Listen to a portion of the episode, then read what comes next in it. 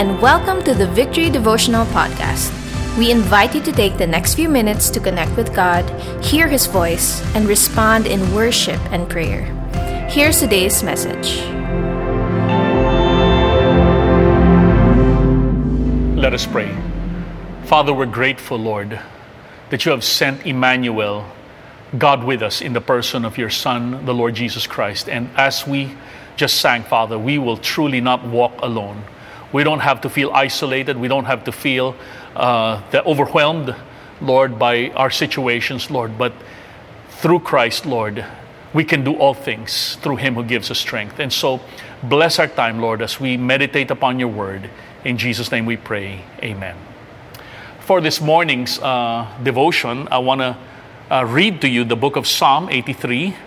Uh, and I'll read through it in the course of this brief message, but I'll read it at a, portions at a time, and then I'll make some comments so that uh, we'll go through the whole um, uh, psalm. And let me read starting from verse 1. Uh, it says this O God, do not keep silence. Do not hold your peace or be still, O God. For behold, your enemies make an uproar. Those who hate you have raised their heads. They lay crafty plans against your people. They consult together against your treasured ones. They say, Come, let us wipe out them out as a nation. Let the name of Israel be remembered no more. For they conspire with one accord against you, they make a covenant. The tents of Edom and the Ishmaelites, Moab and the Hagrites, Gebal and Ammon and Amalek, Philistia and the inhabitants of Tyre. Ashur has also joined them. They are strong, the strong arm of the children of Lot. Now, here we see the psalmist praying for God's intervention and deliverance in the midst of the threats and schemes of their enemies. Now, it's possible that this psalm may have been written uh, in a particular historical context. Maybe they were about to be attacked by a certain nation or nations, but it is more likely, as you read the text, uh, that this was really a general prayer against the many enemies that she, she had to contend with. I mean, can you imagine all those 10 nations that are being named or peoples in this particular psalm? Now, uh, the Expositor's Bible Commentary uh, has an interesting take on this. It, it identifies three types of schemes of the enemies, uh, you know, that these 10 nations represent. And uh, he identifies them as the following the troubler nations, okay? This, this would include um, Edom, Ishmael, Moab, Hagrites, Ammon, Philistia, and Amalek. Okay, these are the nations that would bring some difficulty and afflictions upon the people along their journey, you know, from the time that they left Egypt and into the promised land. Now, the other nations, they, it calls the seducers, uh, the nations that would entice Israel towards uh, being acculturated to the world. And these would be Gebal and Tyre. And then finally, the oppressors, which would be the nations that would overrun Israel and Judah eventually and would bring exile into our population. And this is particularly uh, the nation of Assyria. Now, here, um, you know, as, as you read the psalmist, you get this sense that he's being overwhelmed, uh, not only with the many enemies that they had to contend with, okay, but more than that, it's also the well planned strategies against their nation. Uh, again, you know, it says, um, they, they lay crafty plans against your people. And it's, uh, that, that might be a shock to us. You know, when we go through our lives, we encounter difficulties and oppositions, and I'm going to make a comment on that later on. But uh, we don't realize that these are actually well crafted. Uh, without giving too much credit to our spiritual enemies, yet we realize these are not just haphazard uh, opposition against us. And it was in the sense of being overwhelmed that he uttered this particular prayer. And so uh, what I want to share with you in our, our brief time are, are some lessons that we can learn about how to pray when we are facing opposition in our lives. The first lesson is this our enemies are God's enemies. Let me say that again. Our enemies are not just your enemies, they're God's enemies as well. Now, the psalmist goes back and forth and asks for God's help against their enemies, and at the same time telling him, Lord, they are opposing you as they're opposing us. Now, think about this. You know, we were actually once enemies of God. That's what it says in Ephesians because we were rebellious, we were in sin. But you know, because of God's mercy, uh, He brought reconciliation uh, through His Son Jesus Christ. So, aren't you glad? I don't, I don't think we want God to be our enemy. But uh, in our previous, uh, previous state, when we were away from Christ, we were in that situation and we were objects of wrath, as Ephesians says. But thanks be to God, He showed mercy and grace by sending His own Son to be the one who bore, who would bear the brunt of the wrath of God. And so, because of what Christ has done, His sacrificial death and resurrection, now not only have been, we been reconciled, but we're, uh, you know, we're allies of God. But the implication is this, though. Now we were enemies of God. Now we're uh, loyal subjects of God, if you will. But uh, the consequence, though, is his enemies now become our enemies. And that's that's a reality that we have to face. If you haven't realized that by now, and so you might wonder, well, I'm a peacekeeping, I'm a peace loving person. How come all these enemies? Well, guess what? Why does God's enemies become your enemies now? Well, you know what's going to happen. And again, uh, this is, you know, we don't have time to look into this, but you'll find out that we, because we're co heirs with Christ, who is going to inherit the whole world, we are going to be, along with Christ, are going to be the instruments by which God will bring about his kingdom and also judge the spiritual powers of darkness. We will be the instrument of God's judgment against them. And so, guess what's happening now? The enemy knows. The, I'm talking about spiritual enemies, okay? Because we, uh, you know, unfortunately, we also have natural enemies, but this is more primarily for the spiritual enemies of God, and of course, those who will rebel against Him. The, the judgment is going to be inevit- is going to be inevitable. And so the enemy knows that their time is short, and what they're doing by opposing us is to prolong that inevitability. Now, you may not have never heard that, but the longer he can oppose you and me in following Christ and being instruments of his kingdom purpose, the longer he can delay his judgment. So don't be surprised if you encounter opposition continually.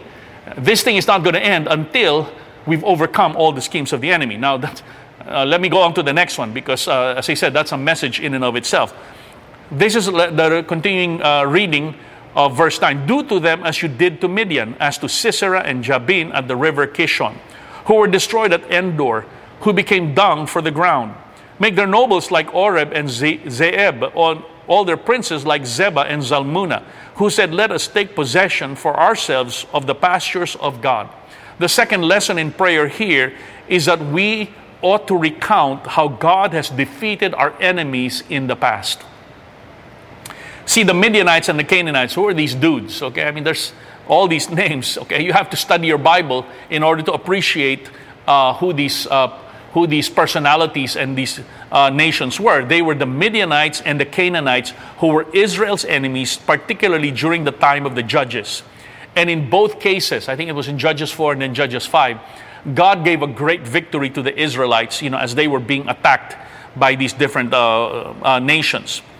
Now, think about this. We face an unprecedented combination of health and economic problems, individually, families, as a nation. And not only that, not only do we face these health problems and these uh, economic uh, problems, there's also social and political unrest. We know all these things. So it can really feel overwhelming. And it can, and, and you know, despair, hopelessness, fear, anxiety has come upon so many people. You know, the mental health problems that people had. That's why even the government is recognizing. That's why we need churches because we provide an essential service. We're the, we're the ones, you know, yes, there's the medical field, but more than the physical condition, it's the spiritual strength that we all need in this uh, time of crisis. And you know what I've learned to do in my times of prayer? We've been in this, what, six, seven months now in our quarantine and in various degrees. And what I've learned to do in my prayer is to recount, is to remember, Lord, thank you for the times past that you have delivered us from sickness and disease, you know, as we continue to pray for, for divine health and healing, you know. Uh, and and uh, every day we face that challenge, isn't it? We, we can't just stay at home, we have to live our lives. But I recall, you know, one of them, I don't know if I've shared this in the past, one of the most overwhelming things that we face as a family is in 2013 when three of my four children all had dengue at the same time. I don't know about you but that was as big a crisis as we have ever faced in our health. And I remember how God healed all of my children within a few days. And so, and again, I'm not saying that, you know, I, there's no threat of sickness. There is. But I recall how God has delivered me and my family from that. And that's what I take confidence in and recount the number of times God has provided for you in times past. And the same God who brought deliverance, as the psalmist says, remember what you did before with our enemies. Would you do that again for us today? And finally, number three, uh, let me read the rest of the psalm. It says, Oh my God, make them like whirling dust, like chaff before the wind. As fire consumes the forest, as the flames set the mountains ablaze, so may you pursue them with your tempest and terrify them with your hurricane. Fill their faces with shame that they may seek your name, O Lord. Let them be put to shame and dismayed forever. Let them perish in disgrace, that they may know that you alone, whose name is the Lord, are the most high over all the earth. And the third lesson in prayer here is seek the glory of God. These three lessons in prayer, you know, um, God's enemies are our enemies are God's enemies recount how much God has done for you in the past. And number three, seek the glory of God. What do I mean by that? Well, here, he was praying imprecatory prayers, isn't it? It's prayers for the destruction of, of uh, their enemies. And there is a place, as I said previously, that, you know, and again, we're not, we're not to take vengeance on ourselves. You know, God says, leave room for God's wrath.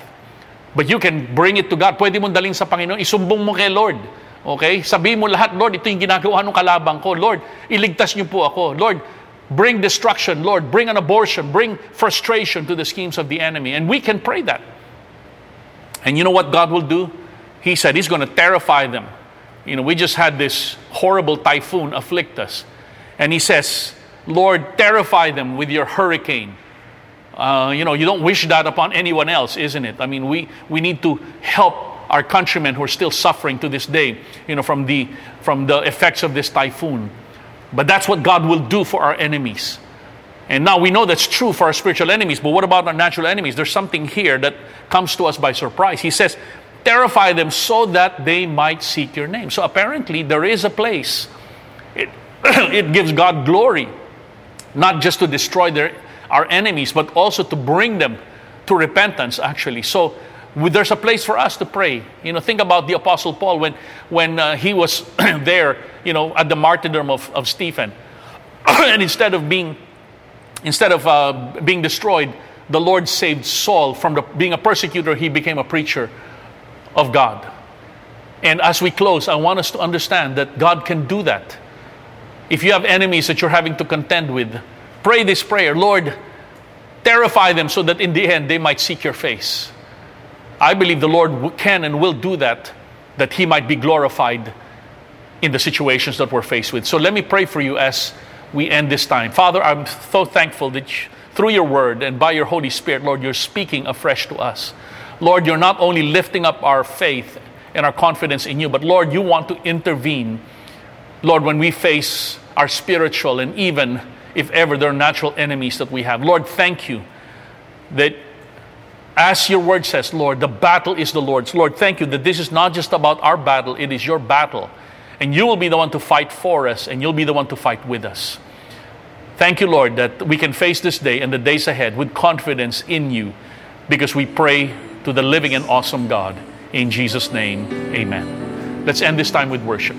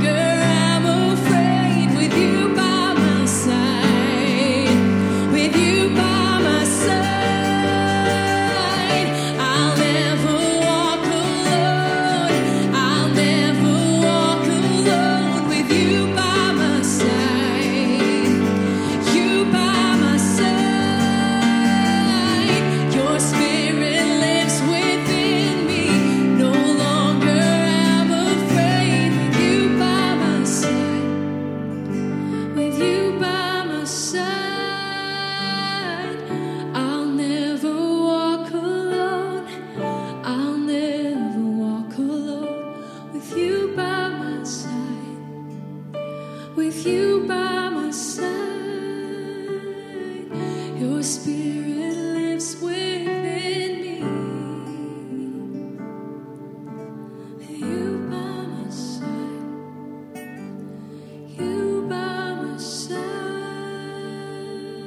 Let me send you out again with the same scripture that the, the Lord gave me to speak to you this morning. I can do all things through Christ who strengthens me. May Christ in us be the one to help us face this day and face this season. God bless you all.